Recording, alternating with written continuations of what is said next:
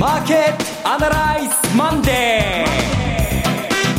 ー。皆さんこんにちは。松尾英里子です。マーケットアナライズマンデーをお送りします。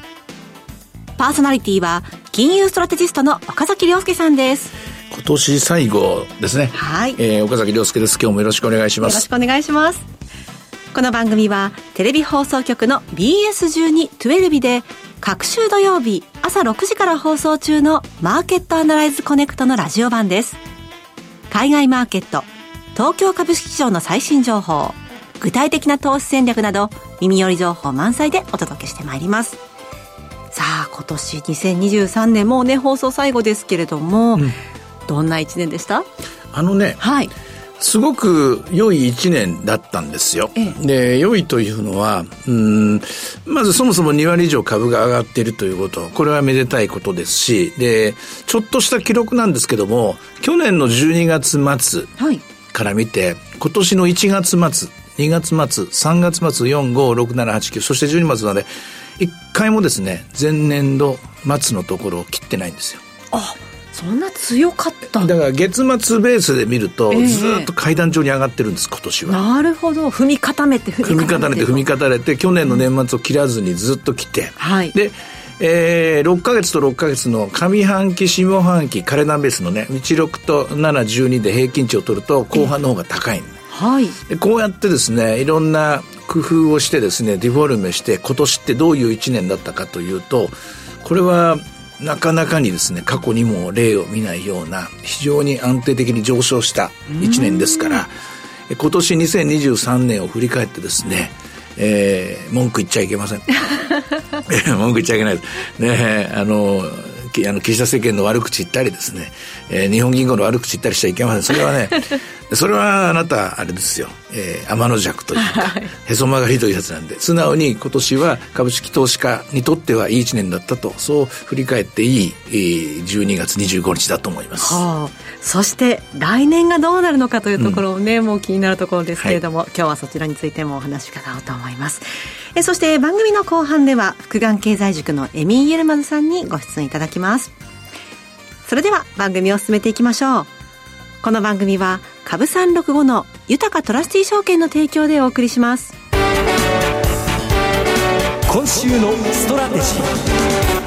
このコーナーでは今週の展望についてお話しいただきます。はい今週は、えー今週末は週末でありながら月末でありながら年末なんですよ。はい。で、えー、当日の一心なんていう言葉は私は好きな言葉じゃないんですけれども、えー、なんかこう、だから買いましょうよ、買いましょうみたいな形になるんですけども、一応週間の戦略としては、一週間のトレード戦略としては、えー、今日月曜日25日はアメリカとか海外お休みなんですけれども、はい、えー、東京は26、27、28、29まであるのかな。うん一応堅調な展開を予想できると思います。はい、ひょっとすると、まあ、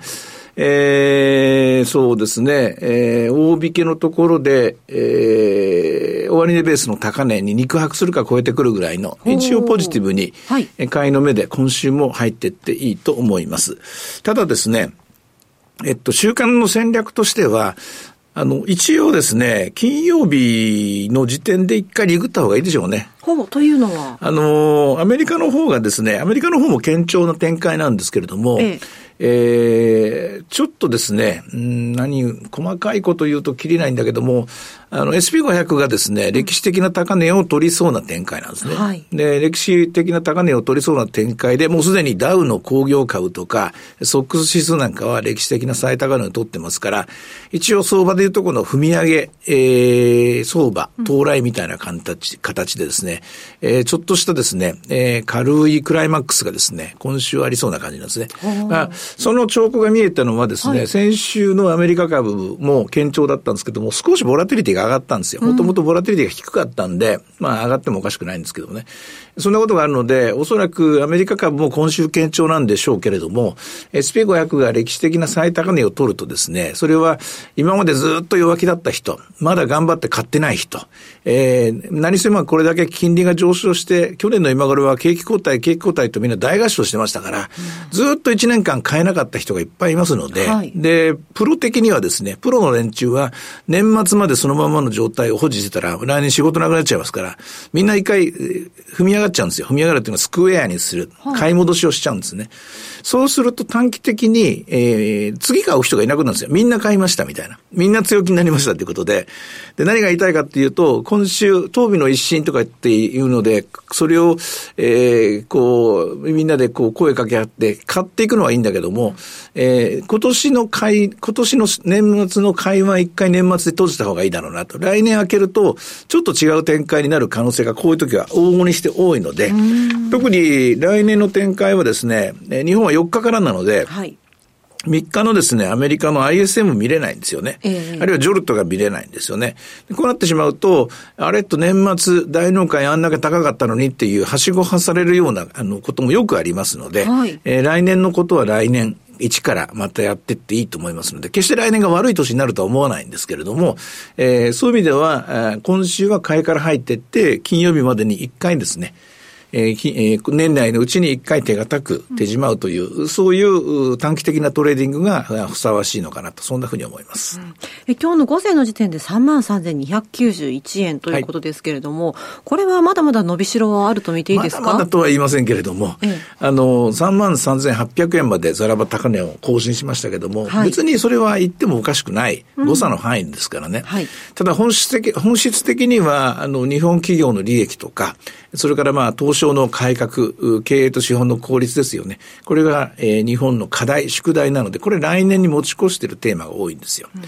でついでにまあ、今年とても良かった年なんですけども、来年がどんな風になっていくのかというのを、あくまでパターン認識でね、パターン認識っていうのは、あの、価格の変化だけで似たようなパターンをいくつもいくつも、えー私の場合は1970年から取ったから、54ケースぐらい取って 計算してみたんですけども、はい来年はね、そういう意味では、うんとね、えーまあ、普通にいけばいい年です。はい。うん。88年、89年とかのパターンなんですけども、えー、例えば今年という年を、えー、と、当てはめると、2013年も同じような形で動いたんですよ。あの、アベノミクス元年ですけどね。ええただ、アベノミクス元年っていうのは翌年2014年に、あの、増税がありまして、はい。これでクラクラっとこう落ちちゃうんですね。例えば、えーっと、例えば1999年 IT バブルの,、えーあの最後の仕上げの年もこんな感じなんです。だけど、翌年2000年は IT バブルがこう崩壊してですね、ガクッと起こっちゃって、そういうケースもあります。そういうケースもあるんですけれども、逆にものすごく上に伸びるケースもあってですね、あの、繰り返しますけども、えーアメリカの景気後退がなければ、うんえー前提条件付きです。それから、えー日本でないと思いますけども、増税とか、景気を冷やすような行為がなければ、えーそういうアクションがなければ、おそらくは来年もお前半まではスーッといくんじゃないかと思いますね。で、スーッといくどころかですね、来年の心配はですね、はい。ひょっとしてバブルっぽい形にならなきゃいいがいいけどなっていう、そんな感じだと思いますね。それはもう何か兆しがあるということですか？バブルの。だだって金融緩和を続けるんですから。ええあの、せいぜいマイナス金利の解除だけで、はいで、これだけ、えー資産価格が上がってきて、インフレが3年目を迎える中で、えー日本銀行的にはこれ、もう、あの、実質金利のマイナス政策を続けていきますと、こう、明言しているのが12月の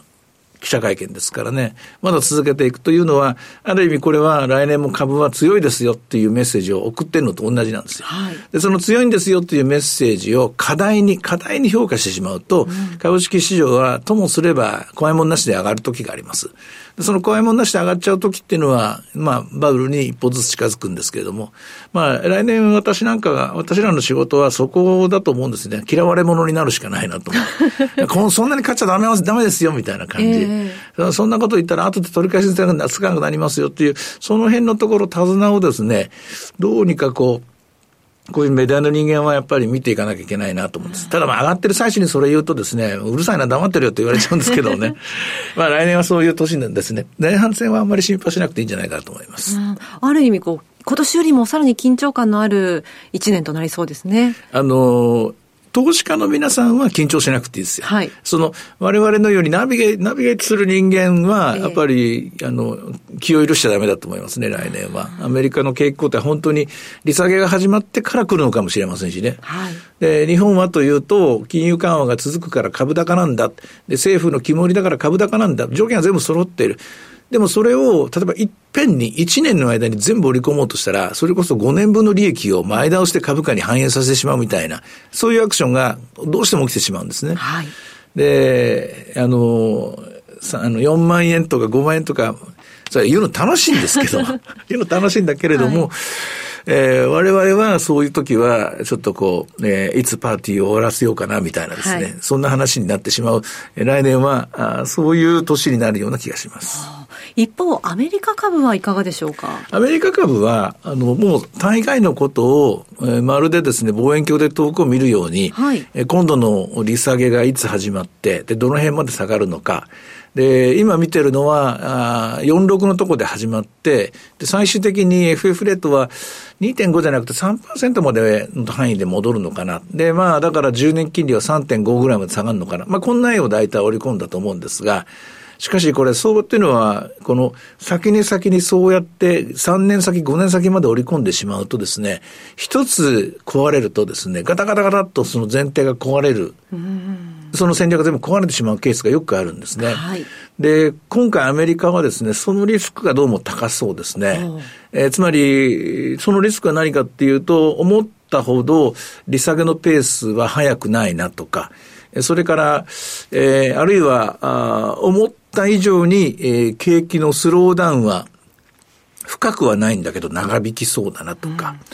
で、もっと言うと、これ、ドルがすごく強くなっちゃったんで、はい。で、ドル高がですね、140円台の為替レートがこれかなり長期化する可能性が出てくるんですけどもこれドル高が続くっていうのはですね、はい。金融緩和してもアメリカの輸出企業にとってはこれ、引き締めと同じなんですよ。あの、わかりやすく言うと、あの、日本で、例えばアメリカ製品 P&G とかですね、ジョンソンジョンソン売ってますけども、これあの、儲からなくなってるし、値上げしなきゃいけます。売り上げが悪くなっちゃいますからね。で、その事態が来年も続くとなると、やっぱりちょっとずつ蝕まれていくんですよね。で、先にこう、あの、理路整然とですね、矛盾なく織り込んだものが強い分だけ、ちょっとこう、ほつれてくると、ほころびが見えると、えー、ガタガタっと崩れるのが何回か起きると思います。大筋はそんなに悪くないと思うんですけれども、えー、アメリカの方が、えー、そういう意味では、えー、何度も何度もですね、えー作っては壊し、作っては壊し、レールから外れ、もとまた元のレール戻り、それを繰り返す来年、1年なんじゃないかなと思いますね。まあ、今何が起きているのかを確認するためにもですね、年明けもぜひこちらの番組をチェックしていでもねただけれ、ば。年明け一回目、一回目ね、お休みなんですよ。そうなんです。えー、2週間お休みとなりまして、えー、1月の15日からですね、はいまた番組でお会いできるかとすいません思います。15日にたっぷりお話しします。はい。さあ、では今日の動きを見てみましょう。えー日経平均株価は3万3291円39銭となっています。そしてドル円は142円20銭台の取引となっています。株365はいかがでしょうか？えースタートは421円からスタートして483円まで上がったみたいなんですね。ただその後、えー、東証がオープンすると同時にですね、一旦利食いに押されたんでしょうね。247円まで下がって現在302円。アメリカがお休みなので、小動きですね。はい。いろいろ展望していただきました。各週土曜日朝6時から BS12 12日で放送しているマーケットアナライズコネクトもぜひご覧ください。また、Facebook でも随時分析レポートします。以上、今週のストラテジーでした。ではここでお知らせです。株365の豊かトラスティー証券から岡崎良介さんが登壇される YouTube から飛び出しての無料の少人数制セミナーをご案内します。まずは新年1月27日土曜日福岡で開催。マーケットディーパーリアルセミナー in 福岡。そしてもう一つ2月17日土曜日広島で開催。岡崎良介の投資戦略セミナー in 広島です。ともに11時30分会場、12時開演です。いずれも講師はこの番組でおなじみの岡崎良介さん。そして進行は大橋弘子さんです。プログラムは岡崎さん、大橋さんお二人によるクリック株365を活用した投資戦略。そして岡崎さんが現状分析から具体的な投資戦略、ウェブツールを使った Q&A も合わせてたっぷりとわかりやすく解説します。そしてマーケットディーパーリアルセミナーではセミナー終了後人数限定でコーヒーを飲みながら楽屋で直接お話ができる特別企画、楽屋アフタートークもあります。1月27日が福岡、2月の17日が広島ということですが、岡崎さん、今度のセミナーも楽しみですね。あの、間違いなく言えることは、はい、1月27日は私のセミナー仕事始めなんです。はい。1月27日は、ものすごいボリュームで資料が。エネルギーがすごそう。すごいボリュームでですね、はい、あの、皆さんにおたあのお渡しすることができる。これは間違いないと思います。はい。で、同時にですね、まあ、あの、アメリカ株っていうのは、毎年ジャニュアリーエフェクトっていうのがありますから、えー、1月効果が大体見えてくると思いますので、はい、まあ、1年占うにはですね、1月27日、2月17日、えー、非常に重要なポイントのとなるタイミングだと思います。お楽しみに。はい。えこれらそれぞれ入場は無料です。定員は1月27日の福岡が80名、そして2月の17日広島が60名です。応募多数の場合は抽選となります。なお、今回のセミナー受講は、セミナーに参加されたことがない皆様を優先的にご案内させていただきます。皆さんどうぞふるってご応募ください。1月27日、福岡の会場は、博多駅からすぐ近く、TKP カンファレンスシティ博多 TKP ホールです。そして2月の17日、広島の会場は、広島駅から歩いてすぐ、TKP ガーデンシティプレミアム広島駅北口ホール 3E です。お申し込みお問い合わせは、豊かトラスティ証券セミナー情報ページより、ウェブからお申し込みください。締め切りはそれぞれ、福岡が1月25日木曜日の正午、広島は2月の15日木曜日の正午です。応募状況によっては、申し込み期限の短縮や延長を行う場合がございます。貴重な機会ですので、お近くにお住まいの皆さん、ぜひ振るってご応募ください。なお、今日ご案内したセミナーでは、紹介する商品などの勧誘を行うことがあります。あらかじめご了承ください。以上、株365の豊かトラスティ証券からセミナーの情報でした。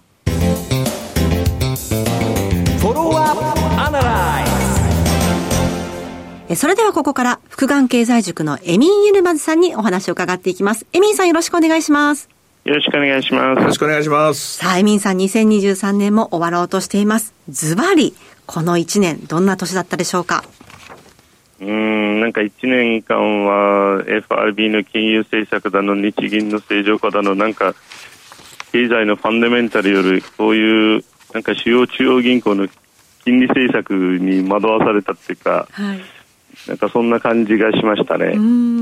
来年はどうでしょうね。そういった状況は少し変わってくるんでしょうか？うん、まあやっぱりちょっと来年はよりファンダメンタルを意識した相場展開になるんじゃないかなとそんな感じがしますね。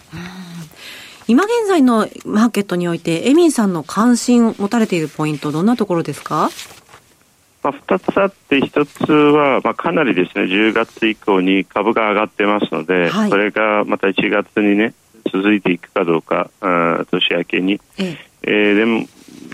もしかしたらこの2022年のようにね、えー、一回高値つけて年明けから大きく下がるみたいな、ね、ことにならなければいいんですけれども、うん、まあ、一つはそこですよね。もう一つは、まあ、この為替の方もですね、えーまあ、ここに来て、えー、少し動きがあるので、はい、まあ、日本もですねもしかしたらこの、まあ、岸田政権が変われば、昨日石破さんもあ、まあ、金融政策の正常化が必要だみたいな、ね、ことを言い出しているので、まあ、ここに来てアベノミクスの訂正が来るかどうかですよね。だから来年は多分この2つ、え少なくとも年明け早々にみんな関心が集まりそうな感じはします。そういう意味じゃ、今年って、まあ、東証の改革もそうなんですけれども、いろいろ宿題を残して2024年にバトンタッチしていく、パスしていくみたいな、そんな年になりましたね。そうですね。それもありますし、あとはまあ、結構選挙ありますからね、うん、えー、来年は、まあ、そこも結構それで相場のイベントが多いので、えーまあ、そう考えるとそう簡単に、バトンタッチしたものも解決しそうには見えないんですけどね。バトンバトンタッチならずとも、あの、ウクライナの、ウクライナの紛あの紛争は結局1年、結局ずっと続いたし、あとは10月以降はイスラエルのハムスもあったし、あんまりそういう意味じゃ、グローバルに見るといい年ではなかったんですね。株式市場はいい年でしたけどね。そうですね。おっしゃる通りです。おっしゃる通りです。まあ、少しだから来年もインフレがやっぱ落ち着いてきたので、まあ、そこは一つ期待したい。ただ、おっしゃる通りで、その結果的には何一つ地政学的な問題が解決してないので、まあ、ここに来て、え今、航海をね、えー、その単価が通れなくなってきてるっていう、うん、そうなってしまうと、またいつ、なんかサプライチェーンの問題が起きて、インフレが再燃しましたみたいな話になってもおかしくないので、うん、うん、まあ、あの、おっしゃる通りですよね。なんか、あの、ちょっとまた来年、えー、にそこまで大きなあのなんか進展があるかどうか怪しいですけど、うん、少なくともちょっと年明けの相場の動きは一つヒントを与えてくれるかもしれない。うんそうなんです。さっき私もちょっと言ったんですけど、ちょっとね、あの、年末年始やアメリカ株、ちょっとオーバーシュートするかなっていう、あの、波乱のスタートになるような予感がちょっとしてたんですよ。来週の話なんですけどね。エミさんは年明けのアメリカ株どんなイメージで今見てらっしゃいます？まあ、一つだから懸念点というか、あの10月、えーまあ10、10, 月後半ですよね、からもう15%ぐらい上昇しているので、うん、まあ、もうすでにオーバーシュートだと思うんですよ。うんうん、で、えー、ボラティリティもかなり低いっていうか、ウィックスの頭すごい抑えられているので、うん、まあ、ここは本当に、えー、多分、えー、